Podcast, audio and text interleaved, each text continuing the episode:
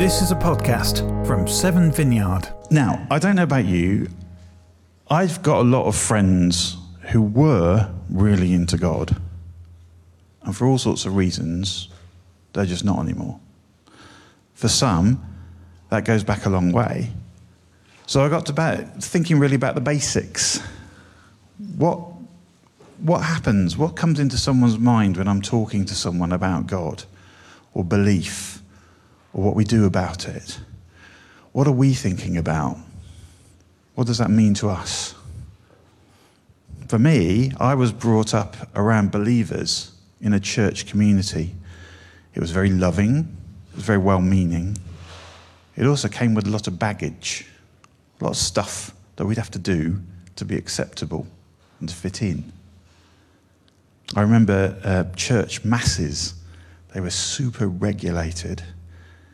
You had to just be there at the right time. You had to stand up at the right time and sit down at the right time and kneel, get up, turn around, and, uh, sing together, say things together, pray, set words together. There was a lot. Now, I don't think that was all bad. Um, in fact, I think there was a lot of good in it, to be honest. Um, but it did train us in something. It trained us that impressive things could happen when we do things together. It's lovely. But also, it trained us out of thinking that this was a place to play. So, did I really get what God was like through that? I don't think I did. And I'm not blaming the church, because a lot of that was my fault. One of the songs we used to sing was called "Suffer Little Children." Teachers just loved announcing that one, you can imagine. Turn to hymn number two hundred sixty-three, "Suffer Little Children." And, and under this giant statue of Jesus on the cross, we would sing a quote from Jesus, "Suffer little children to come unto me." And that seemed to make sense. We'd been told the story that Jesus suffered because of our sin, uh, because I guess we were really bad, so we should suffer. That seemed sort of fair. And I think the story I remember was that Jesus overcame the suffering so that we could too. And we'd go through all this stuff together and we'd follow Jesus and we'd all become good people. Now, it took me a little while to realise, actually quite a long time to realise, I don't think that's really the gospel. It took me years to work out why that song had a weird word in it. It goes, "Suffer little children to come unto me, for theirs is the kingdom of heaven." I'm not saying a lot of people who know it, so it's, all right. It's okay. Um, who, this confused me, for theirs is the kingdom of heaven. Who's Jesus talking to? Is he saying this to children? "Suffer little children to come unto me," and then turning to someone else, "For theirs is the kingdom of heaven." No, it never meant that. I can't, I can't remember when I realised this, but I know it took a while. Jesus was saying suffer as in allow. Let little children come to me, for theirs is the kingdom of heaven. Oh yeah, that's sensible. Less fun to announce, but, but more accurate. It's a story from the Gospels. It's a very short story. The way Matthew tells it in chapter nine, verse thirteen, if you want to look it up, it goes like this. Then people brought little children to Jesus for him to place his hands on them and pray for them. But the disciples rebuked them. Jesus said, "Let the little children come to me and do not hinder them, for the kingdom of heaven belongs to such as these." Oh, what's going on there? This is a kind of blink or you miss it kind of story. Maybe we missed it before, or just took it in thinking it means do some kids' church. Is that it? No, I think there's a bit more to it. And I, and I wonder if we can uncover that. Can we find something that our friends need or that we need to reconnect with God? Let's have a look. The society that Jesus was born into was very religious. People believed in God or gods That wasn't really a question. The big debates came up about how do you get on with God? What do you do with that? What does God want from us? What do we need to do to please God and have God bless us? People had forever believed that bad things would happen if they got on the wrong side of God. And so, how do you get on the right side of God? That was the basis for religion and doing religious things religiously. Working all that out, very grown-up concern, very serious, because there's a lot to understand. The people of God had hundreds of laws and commands that they took to be from God, and so people did their best to take them to heart. Some people would physically wrap them around their hands or around their heads, literally living out a picture that's in the Old Testament to take the law seriously. And even the simplest sounding rules, like do no work on one special day a week, had so many interpretations. You know, what's work? Is it my job? Or, or, or everything? Uh, am I allowed to carry things? Yes. Well, how much, though, before it's work? Mm, let's talk about that. Am I allowed to go for a walk? Yes. How far? Mm, that's debatable. So those things needed endless analysis and debate with serious scholars. People believed it was what made them special and holy and acceptable to God. Naturally, the law said the penalty just for breaking that law about keeping the Sabbath holy was death. So obviously people took it seriously. On top of that, we haven't got time to go into all the rules about religious structures that kept people separate from God's presence. There was an understanding that people and God had to be kept separate. God would live in a special place, in a special building, with very limited access. Otherwise, you would die. Now, I think it's worth asking some questions about this that I am not going to answer. What do you think, though? Was religion like this always God's plan for people?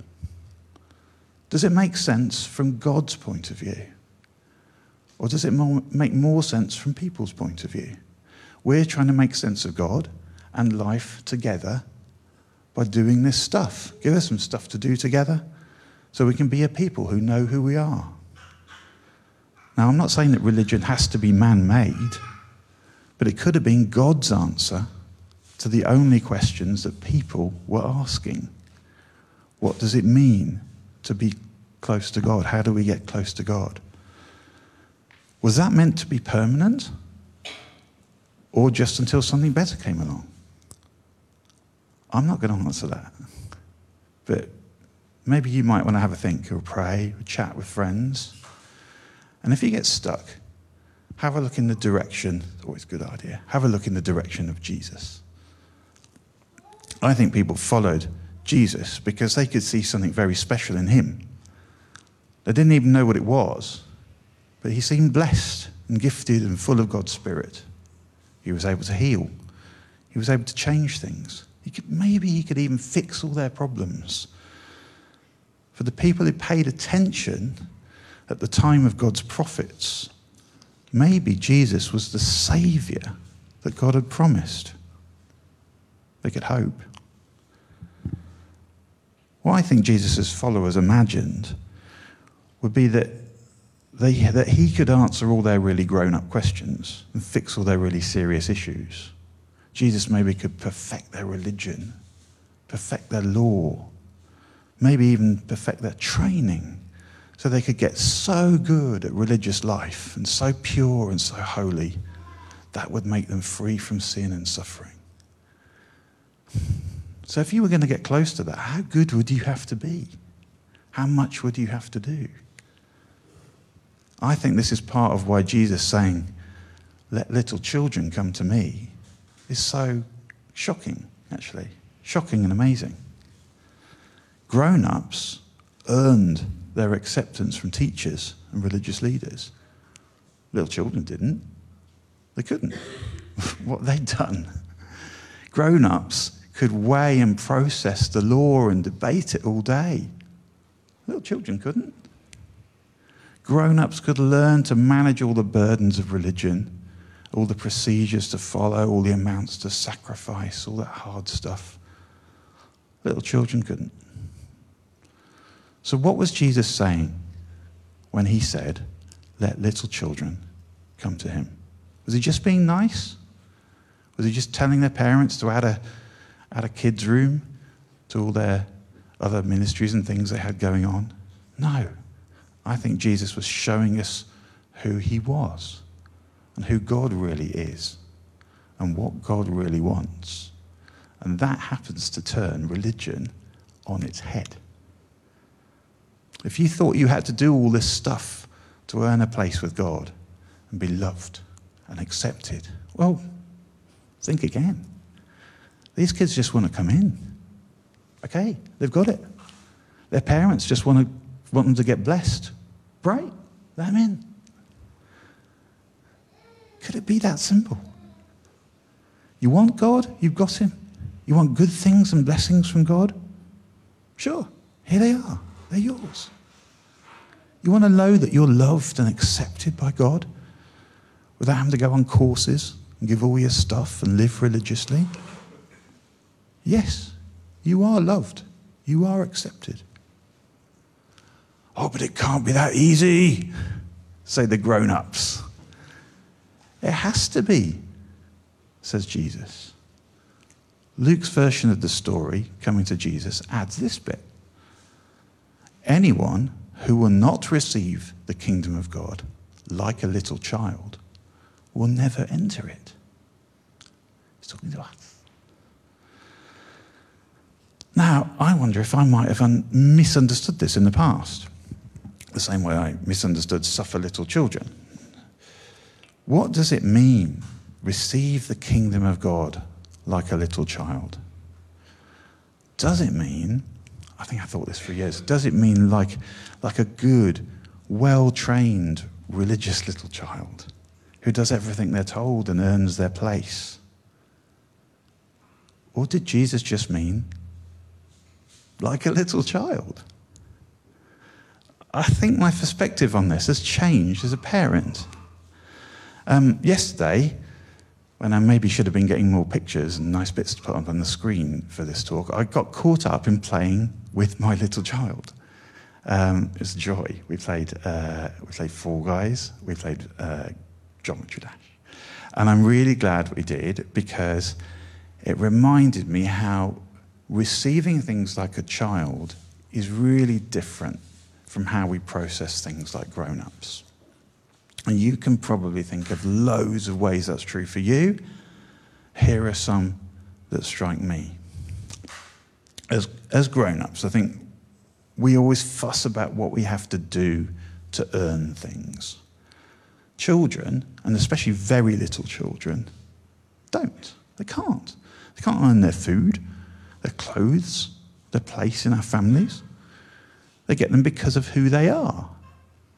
And they keep getting them because hopefully we love them. I wonder if Jesus knew that we'd been spending all this time looking at God in terms of grown-up concerns, stuff we have to do, things we have to earn. But if the kingdom of God that Jesus showed people has to be accessed like a little child, well, maybe it's all about stuff that children can get, like love, that they don't earn. This is what I believe. God loves us, and we can't earn that. He just does. As grown-ups, though, we still get, have to get really serious. Religions and laws, they make sense to us because they give us sensible-looking structures and rules and serious-looking consequences for breaking them. Children, I think they just prefer playing, to be honest, don't they? Pick things up. Play with them. Learn from experience. I remember being told to look at the Bible like it's an instruction manual. But I think Jesus might be saying there's also a way to approach him and approach God where we can just be more playful, more childlike, more willing to learn by trying and seeing instead of studying and arguing. If Jesus was talking about how we perfect a religion, I don't, I don't know if that would work. But the law, you know, it's a serious business. You can't just play around with it. But what if the main thing about God's kingdom isn't law first, but love first? Could it be that Jesus shows us and shares love from God that's just so powerful? We cannot know what it can do until we experience it, until we live it, until we pick it up and play with it, until we practice sharing it ourselves. We just have to try that out. So take a serious grown-up law, like what people ought to do when someone hurts them. An eye for an eye and a tooth for a tooth, said the law. It was importantly, it was trying to limit people's overreacting when they got wronged, just give out a just punishment. Very sensible. Very serious business, measuring it and getting it right. But Jesus comes along with this crazy talk, this sort of silly, impossible-sounding things like forgiving people and love your enemies. What are you talking about, Jesus? You're having a laugh. How can we love our enemies and bless people who curse us? I don't think we can in our own strength. Can you? As a law, it's impossible to police, let alone do. But I think if we had enough of God's love to share, well, who knows? We'll have to play with it and see, find out how that works. I believe it does. I'm still learning. And there's lots more to worry about as a grown-up. We worry about stuff, especially when we think we'll run out.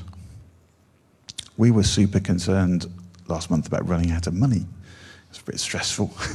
And it meant sort of using our limited time uh, to chase after limited work, get some more, get some more cash in. But do you know who we didn't want to worry about all this? Our child. Why should they? And we didn't promise, we never promise him unlimited stuff, and we don't feed him unlimited food, but we never want to offer him limited love. Would you? Of course not. I'm always amazed by how much kids who know they're loved are able to find creative ways to help other kids out when they're struggling. Last week, school had a kindness week. Everyone was given a limited amount of time to make something nice uh, for another class. The year fives, my son's year, were asked to make comics. And that was a pretty big ask, especially for Noah. He's brilliant at dancing, not so good at drawing. Um, they, he, he ran out of time. They, the whole class ran out of time for doing this in the end. But Noah and his friends, they did something else instead with what they had. They used their Friday lunchtime to hold a leaf party uh, for the year ones, and they got them involved with lots of fun and games, just playing with the only thing they could find lots of in the playground. Leaves. Why not? Um, how amazing is that? Religions, I think, are really good at focusing us on our limits, all the things that we shouldn't do, or maybe the things we should tell other people they shouldn't do, to keep on the right side of God. But Jesus rocks up like a child. He says, come along, come like a child, bring your imagination, bring your sense of play. See what happens when you share love and you don't even worry about running out. That is the kingdom. Grown-ups, we still, we could take all this in, we still get obsessed over boundaries and borders. Cue picture of news that I didn't bring, but you know, it's in your head already. You know, you know what I'm talking about. We get obsessed about boundaries and borders, partly because I think we worry about things running out. I guess the world's hard to deal with, isn't it? And we're, whether we're consciously wanting to put up walls and keep invaders out, or whether we're unconsciously protecting ourselves from things like change that's hard to deal with, or people we don't understand, I think it's really easy to get into a state of us versus them in a difficult world. And I know children, obviously, they get tribal as well, especially at the age when they're forming their sense of who they are. But I remember a time when I was a very little child, and I just didn't get that. And it confused me so much. My, my friends at school all had favourite football teams and weird reasons for picking them. Maybe they were local, or maybe they were just nice, they wore a nice colour and they won a lot. Uh, I picked Birmingham City because they were local and they wore blue. I like blue. Um, Birmingham didn't win a lot though, so I also picked Rangers to be my favourite Scottish team because they wore blue, and they did win a lot. It all made perfect sense to seven-year-old me. But when I tried explaining it to a grown-up, they were horrified, and they told me I got it all wrong. Don't you go to a Catholic school? Aren't you Catholic? Yes. Well, you can't support Rangers. You have to support Celtic. That's your team. No, it's not. I like Rangers. They're blue. But Celtic are Catholic and you're Catholic. And if you support Rangers, bad things will happen. Like what? Why? I was so, I'm still confused about this. I mean, I know, as a grown-up, I know what's going on there. But uh, um, from a religious point of view, I know it makes sense to have rules, especially rule, even rules about your team. But what if you just like blue? The kingdom of God that Jesus describes, I don't believe it is for a tribe or a race or one special society. It's for everyone. Why? Because God's love is for everyone.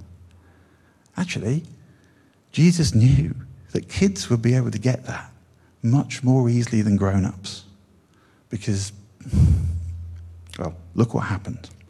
Jesus spent years showing his followers what God's love looked like, how it couldn't be contained among one group of believers because it's love, it's not religious rules. Jesus picked a leader for his movement that would spread this around the world. Who did he pick? He didn't pick a religiously trained man. He picked someone who was open to trusting him, open to learning from God. Someone I think probably he saw as came along in a like a little child sort of way. His name was Simon. He was so open to Jesus. He, he was open to Jesus giving him a new name. He said, you're going to be called Peter. Okay. And, and he was open to new challenges. He was open to lead God's followers even after Jesus left in person to return in spirit. And Jesus' spirit gave Peter this new vision of who the kingdom was for. Not just Israel, not just religious rule followers, but everyone, and without them having to follow the religious law. Read it up in the New Testament. It's there in the letters, it's there in Acts. It sent the grown-ups into a frenzy of arguments. And I think we're still having them today. We're still dealing with what that means. What does it mean to you? This idea that the gospel could be Jesus' invitation to everyone. What does it mean to me? Have I received it like a child? Am I really happy to accept God's love that's bigger than I can understand? Or have I tried to get my head around it so much? Ah, I guess maybe in different ways I've ended up limiting it to what I can understand. I think I need to spend more time playing. In my head, I believe that God's love is limitless and that he'll give so much of it to share, it can be like, like a superpower. You can't make sense of superpowers. All you can do is try them out and see how they work. That's what I want. I want to feel like a little kid with a superpower to love. To love the way God loves me. Like he loves us. Like he loves the people who aren't here. Because at some point, church was just too much.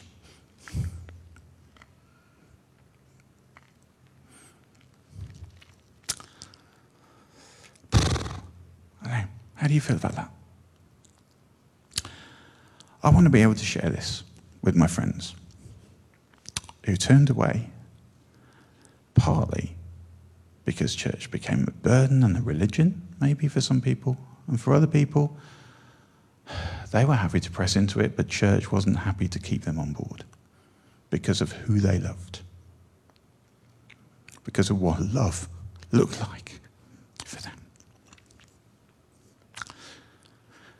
There's a bigger discussion to there, have there, and I think we're running out of time. Sorry about that. Um, but for right now, I just want to, I want you, every, everyone here, have a think. I want you to know that God loves you. And God could not love you anymore if you were super religious. And he doesn't love you any less if you're not.